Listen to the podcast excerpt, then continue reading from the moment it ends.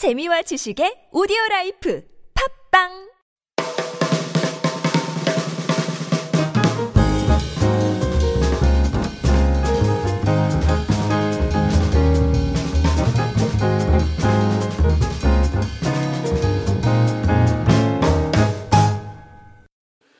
오늘 함께 나눌 말씀은 사무엘상 29장 1절에서 11절입니다. 9절에서 11절을 읽어드리겠습니다.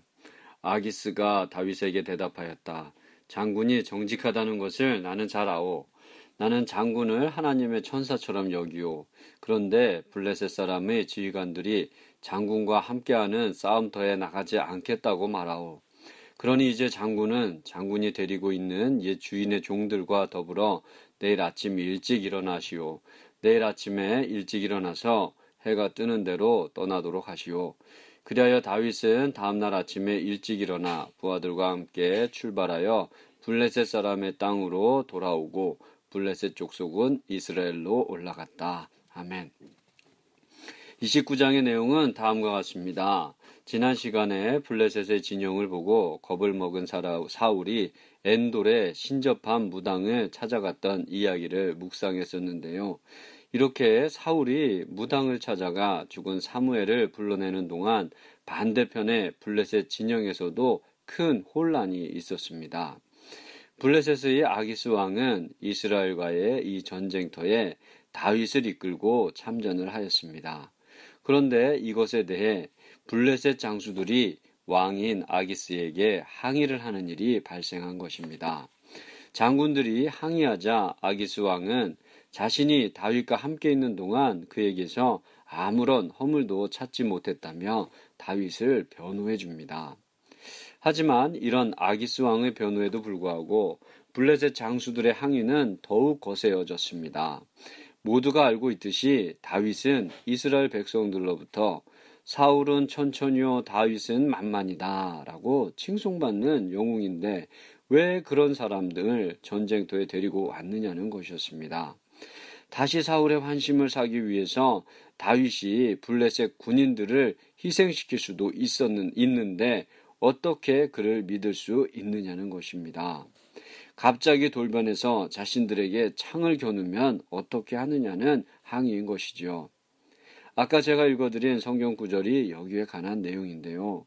결국 아기스 왕은 자신의 부하들인 블레셋 장군들의 항의를 받아들이고 다윗을 불러 이야기합니다.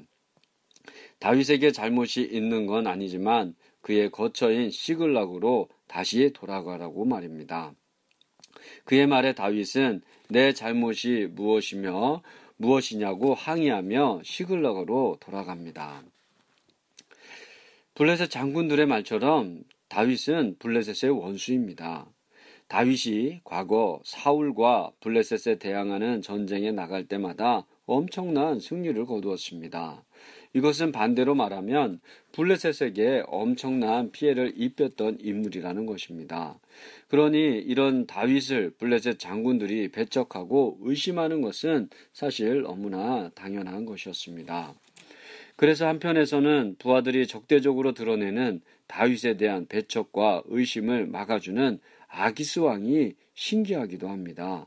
왕 자신도 예전에 엄청난 피해를 보았을 텐데 어떻게 이제는 그의 변호자가 되었을까요? 그렇다면 다윗은 어떻게 아기스 왕의 이런 두터운 신임을 얻을 수 있었을까요? 부하 장수들의 다윗에 대해 항의하자 아기스 왕이 다윗을 변호하면서 했던 말을 다시 생각해 봅니다. 그가 나와 함께 지낸 지가 이미 한두 해가 지났지만 그가 명명하여 온 날부터 오늘까지 나는 그에게서 아무런 허물을 찾지 못하였소. 아기스 왕이 이 1, 2년 정도 다윗을 지켜봤는데 그의 행동에서 어떤 허물도 찾지 못하였다고 말한 것입니다. 여기서 우리는 다윗의 성실함을 느낄 수가 있습니다. 사울에게 쫓겨 오갈 데 없는 자신을 받아주고 살 터전을 준 아기스에게 다윗은 아마 최선을 다했을 것입니다. 그래서 아기스의 신임을 얻고 함께 전쟁터까지 갈 수 있었을 것입니다. 우리의 삶을 한번 되돌아보기를 원합니다. 우리는 얼마나 정직하고 얼마나 성실하게 살고 있나요? 여러분들은 그리스도인들 뿐만 아니라 예수를 믿지 않는 사람들에게도 칭찬을 받을 만큼 정직하고 성실하게 살아가고 있습니까? 나를 싫어하고 적대시하는 사람에게도 인정받을 만큼 그리스도의 향기를 풍기며 살아가고 있는가 하는 것입니다. 언제 어디서든 어떤 상황에서도 정직하고 성실하게 살아갈 때 우리는 사람들의 신뢰를 얻을 수 있을 것입니다. 그리고 그들에게 그리스도의 향기, 생명의 냄새를 흘려 보낼 수 있을 것입니다. 우리의 삶으로 그리스도의 향기, 생명의 냄새가 되기를 소망합니다. 함께 기도하겠습니다.